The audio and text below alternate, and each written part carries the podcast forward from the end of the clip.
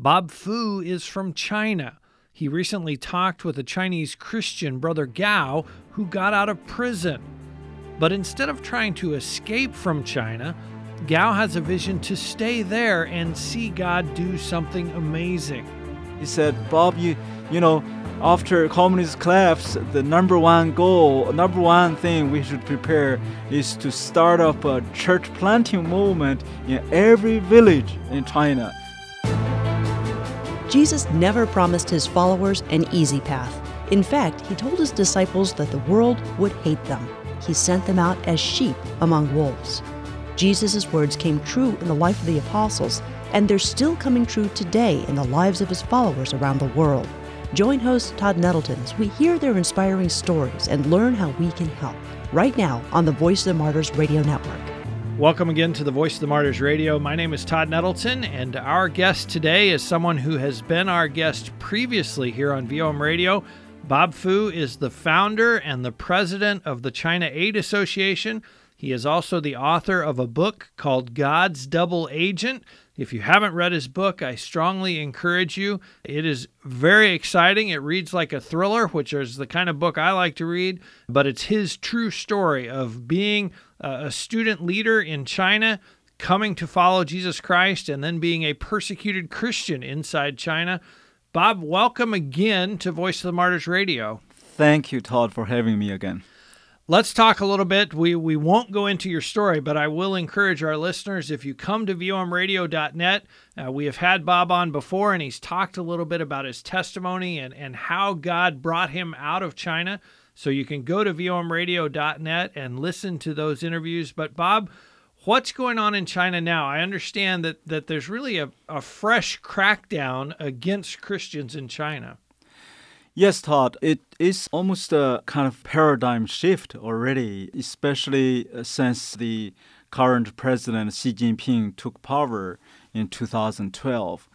And basically, the Christian faith, I mean, including even those in the government sanctioned churches had become a major target of uh, persecution, discrimination by this uh, communist regime. This new Xi administration, and many even nicknamed him as the Emperor Xi or Chairman Mao Jr., basically to tell that he brings a more kind of uh, persecution against uh, the religious minorities, of course, including the Christians, both house churches and the government sanctioned churches, to the most uh, serious level that not seen since the Cultural Revolution in wow. 1960s. Were there things in Xi's background that pointed to this? Did did people like you see this coming when he became the leader of the country? Did they say, "Uh oh"?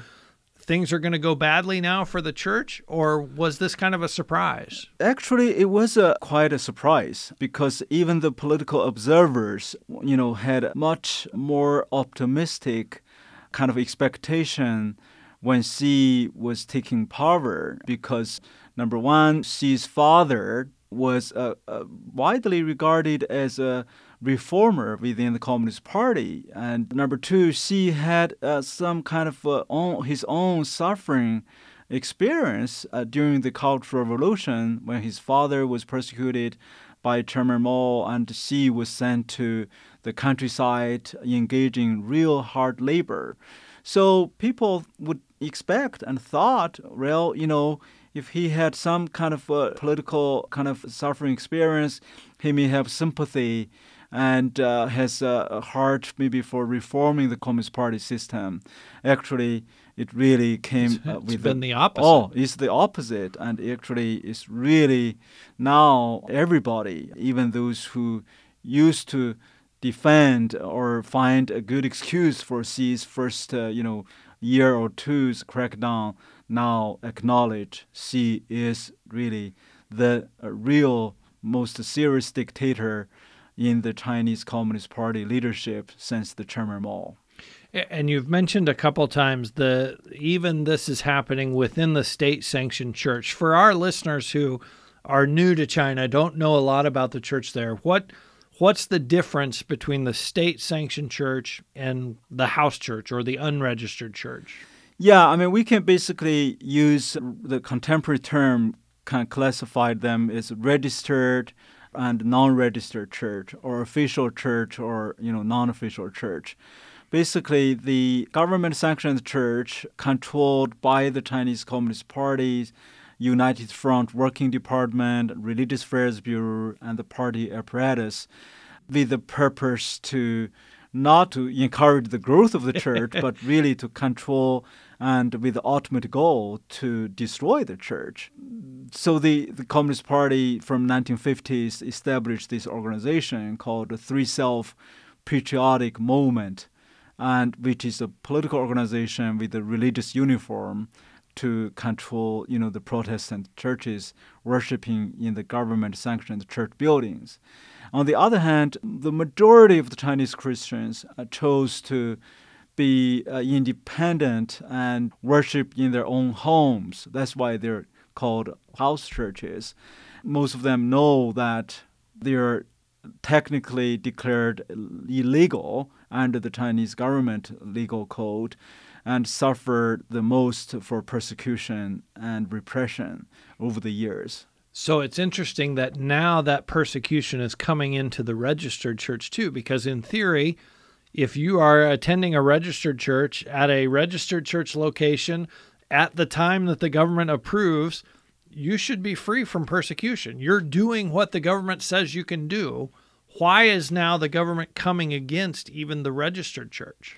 You're absolutely right. I mean, it, it used to be the scenario is, uh, you know, the government sanctioned churches are supposed to be legally kind of protected government, uh, kind of uh, embraced patriotic uh, churches. And uh, all of a sudden, from two years ago, it started from party leader Xi's kind of hometown, uh, where he used to be the party chief of Zhejiang province. The government started destroying a province-wide cross demolition campaign I mean, the government used excuse said the cross is too tall, too big, and it, it posed the uh, transportation hazard, right? Uh, sort of a security threat. The, the building codes. You you yeah. violated the building code, yeah. so we're going to have to come in and tear down your building. Yeah, and uh, so up until in the past two years, already two thousand churches Wow. Their church crosses were forcibly demolished, and even those church leaders who resist the kind of they called barbaric kind of uh, demolition of church crosses campaign were arrested, and some were sentenced to 10, 14 years imprisonment just for uh, wow. you know register the opposition and so that kind and of I uh, think it's very interesting that uh, and I I don't think I knew this before that was Xi's home area so this was kind of somewhat of a practice run in his home area. Yes. And now it seems to have expanded to the whole country. Yes, it's it kind of uh, the campaign was so kind of uh, big and uh, met with so much resistance by the congregation. Even the government sanctioned church leaders, and said many of them stood up and said, uh, "If you continue to do this, we're done with the three self." Wow so I mean that's a good, in a sense, you know, God's sovereignty is a good side product of uh, God's will. Now there are hundreds of government-sanctioned churches declared independence. Left, there is a major exodus from the three self church movement. Wow. Yeah. Which means they're stepping out from even the appearance of control by the Communist Party. They're saying, we're done with you guys. Yeah. It's kind of uh, orchestrated basically you know, in a humorous way. And uh, when those uh, government church leaders all of a sudden felt the so-called supposed to be protector becomes the destructor, uh-huh. and the the only thing they feel they, they rely on the human system is gone. They said, okay, you know, we have to look upon the name of the Lord alone. So they come out. I mean, many even established their own independent mission board. It was just a phenomenal in that sense. Yeah. Which is it's very interesting to me because what the house churches have said for years is Christ is the head of the church, not the Communist Party. We we can't come in under the authority of the Communist Party because Christ is our head. now it seems that even those who were under that authority are now saying, wait a minute, if you're not going to look out for us, we're we're done. We're done. And Christ is our head now. Yeah, that's the fundamental difference between the three self government sanctioned church and independent house churches. Basically, you know, who is the Lord of uh, the church? The the only Lord is Christ Jesus. And I understand that another level or another layer of this persecution is now affecting the families of Christians as well. That you know they're being told if you're going to go to church, if you're going to be involved in the church, there's some consequences to that. What are those consequences? Yes, we have seen. I mean, that's part of the kind of uh, wrapped up persecution. I mean, basically, the government used all kind of uh, leverage to persecute these Christians, and uh, we have seen already in several provinces, churches were ordered to either stop the church service or their children would not be allowed to take part the college entrance exam, or they will be terminated if they are accepted, um, and um, if they don't sign a pledge to discontinue the church service. And some children even were terminated from going to their like military academy. We have instances and um, they were already accepted. So the the entrance exam would be at the end of high school. You take an yes. exam, and yeah. that's that determines where you can go to university that's or not right. go. Yeah. So if the government steps in and says you can't even take the exam, they're saying no college education for any kids who are involved in this church. Absolutely. I mean, we already it's even in written form, and not only that, the ramification also imply to their family members. Uh, those uh, uh, church members, if they are found attending the continue to attending the house church services, they are not allowed to apply for the government aid for low income families. And we have seen, like in one province, that whole area the church uh, family has been terminated for two years already. Wow. not allowed to apply. It's a very poor area. Maybe that's the only income is the government aid. So the Christians are absolutely cut off from that, just simply because they are worshiping in a, in a church. So how are Christians responding to this? Because I think of, I know you have kids in college. I have kids in college too if you mess with me, that's one thing. But when you start messing with my children, that really kind of escalates everything. How are the families, how are these parents saying, we are going to continue to serve the Lord, even if it means our children's future is is sacrificed. Yeah, I mean it's a, it's a very tough situation. I mean we knew uh, from our interviews with some of the family members basically some were under enormous pressure, almost forced to sign the signature, said, okay, we, we can't allow our children to go to the church sort of uh, so that they can take their entrance exam. But most of the church members continue to choose to worship and continue to attend the church service and some even chose to have their own homeschool system. Wow! So it was interesting. Uh, it will be interesting to see how this develops. So the the Christians that are being cut off from the aid is is the Chinese church helping them? Are they working to kind of fill that gap, or is there are they unable to do that for different reasons? obviously the family members are taking care of uh, each other, you know, because the church in a Chinese church setting are more kind of closer in a family setting. If one family is being implied and affected, you know, in this new wave of campaign, other families did come up to support. It was uh, rather interesting that uh, even in one government-sanctioned church, when some of the uh, church members were being like uh, beaten up uh, right on the site for protecting the church cross from being demolished.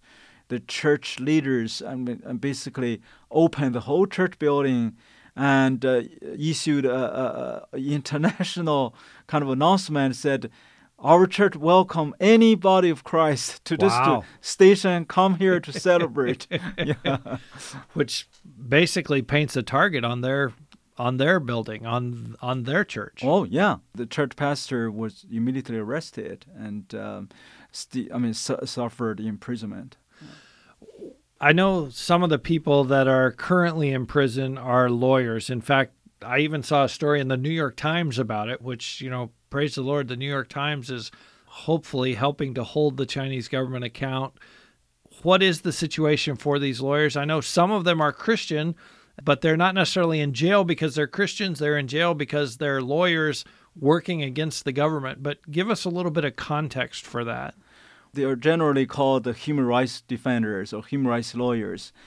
Really, the vast majority, 99% of them, just try to use the law, existing law, to defend for the constitutionally, you know, recorded rights, basic rights of the citizens.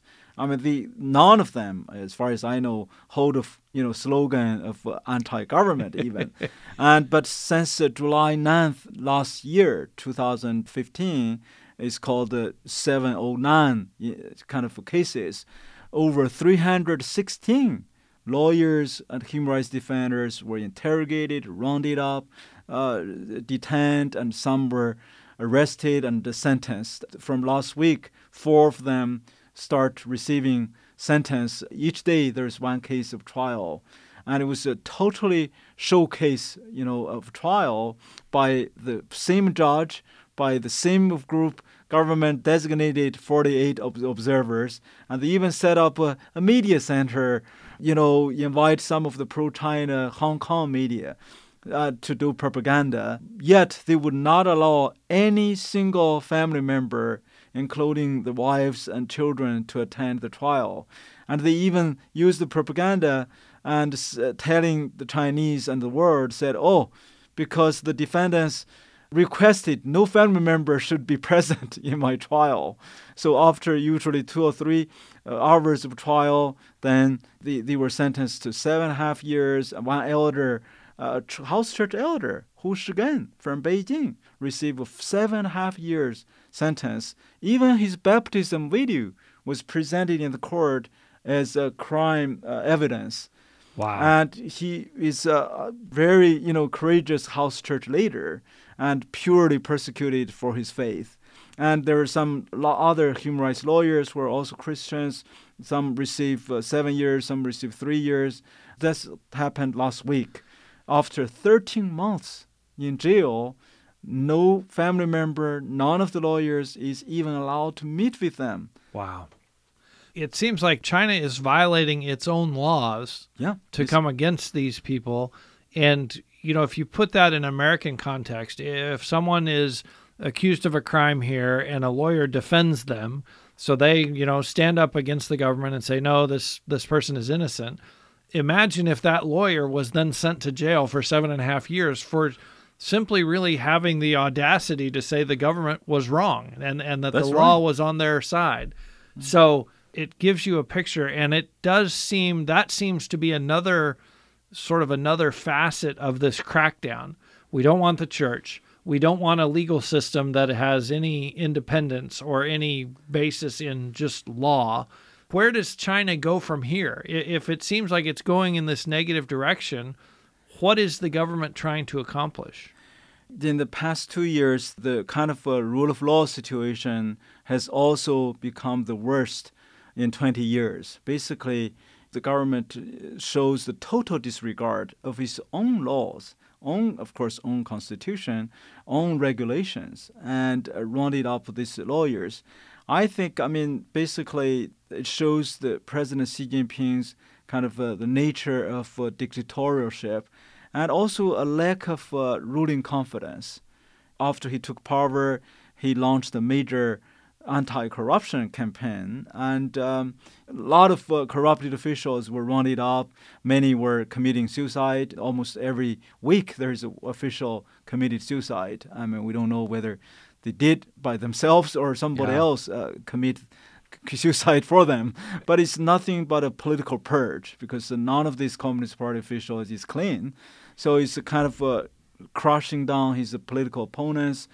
So to crack down and target Christians is a new law. Basically, it's really a new phenomenon. I mean, of course, we as Christians know it's a spiritual warfare because he's operating in the darkness.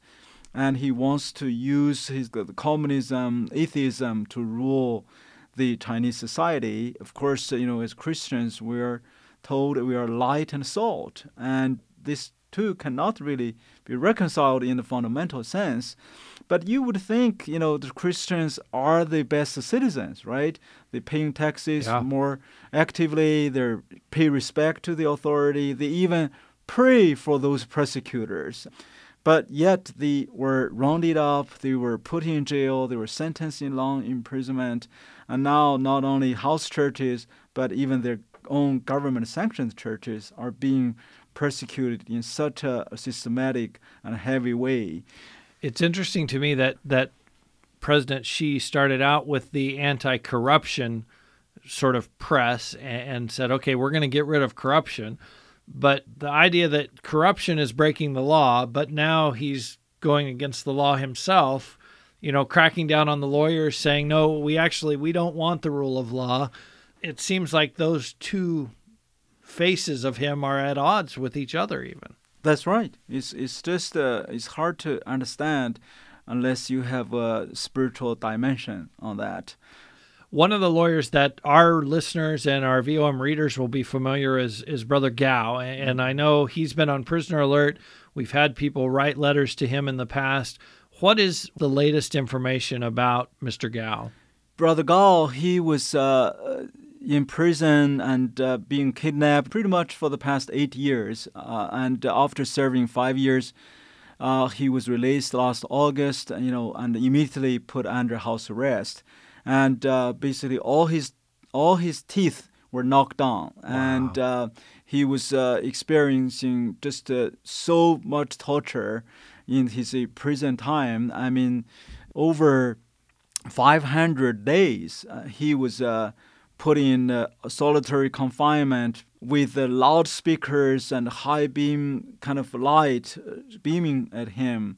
The loudspeaker 24 hours a day and seven days a week, and broadcast this uh, Communist Party propaganda toward him.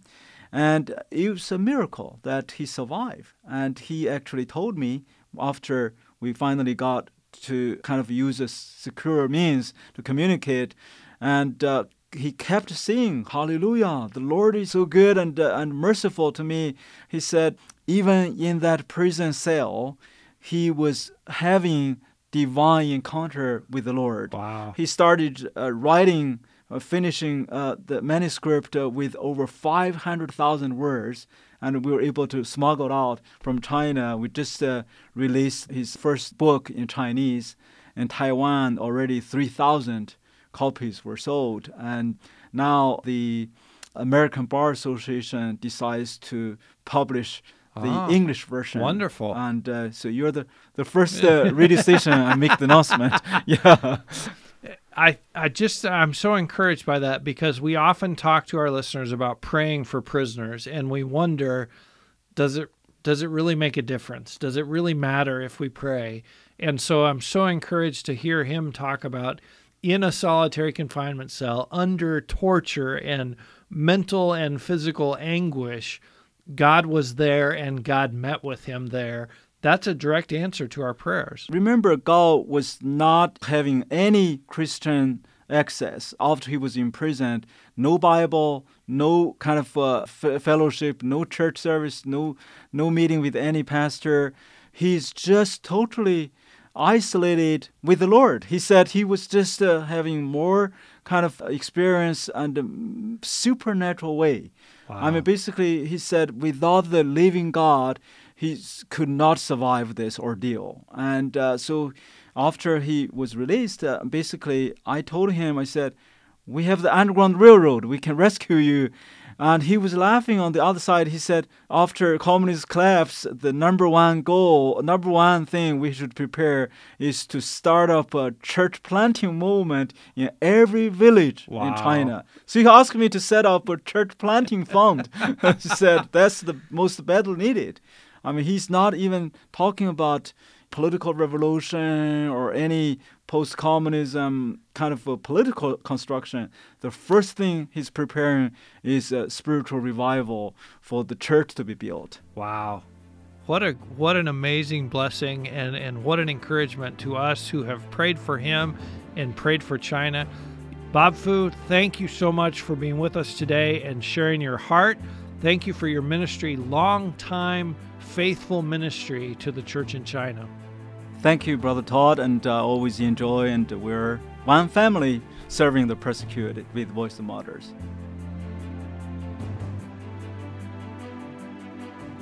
Thank you, Bob Fu, for being our guest this week on VOM Radio. Bob is the leader and the founder of the China Aid Association. I hope you, our listeners, have been inspired to pray more fervently for our brothers and sisters in China this week. As we finish out this episode, I have two things that I want to share with you. One is purely personal, the other is an update in a case that we've been talking about at VOM for more than seven years. On a personal front, this weekend, my parents, Phil and Lucille Nettleton, are celebrating their 50th wedding anniversary. And I just want to take a moment to say congratulations and thank you to them for the example that they've lived out in front of my two brothers and me and our wives and our children. My parents have served in ministry as pastors and as missionaries and as pastors to missionaries for almost all of that 50 years. And I am proud of them. So I wanted to take a moment and just say happy anniversary, mom and dad. Finally, it's been announced that Asia Bibi's case will finally be heard by Pakistan's Supreme Court. Those of you who have followed the case will know that Asia Bibi is a wife and mother accused of blasphemy in Pakistan. She was arrested in June of 2009 and she's been in jail, separated from her husband and her daughters for more than seven years. The initial lower court verdict against her was guilty. She was sentenced to death. She appealed that decision to the Lahore High Court, which upheld the conviction. Asia then appealed their decision to Pakistan's Supreme Court. Last year, the Supreme Court agreed to hear the case, but they didn't say when that would happen. Now it's been announced that that hearing will take place this October. There are two reasons I tell you this. First, it's a crucial time for us to pray for Asia Bibi, pray for favor with the court justices, and for justice in her case. Pray for her family. It has happened in the past in Pakistan that Christians are exonerated by the courts and then murdered in the streets. So these weeks, as we head up to that hearing date, are crucial for us to be in prayer for Asia and her family. Second, if you haven't already, add your signature to the petition at www.callformercy.com. Almost 700,000 people have signed this petition asking for Asia's release from prison. I've been a part of several VOM teams that have delivered those signatures to the Pakistani embassy in Washington, D.C. So please pray for Asia Bibi and her family. And if you haven't already, sign your name to that petition at Call for Mercy, call for F O R mercy.com. Thanks for being with us this week. I hope you'll be back next week to hear from a gospel worker who is living and working in the Middle East. We're going to hear from him right here on the Voice of the Martyrs Radio Network.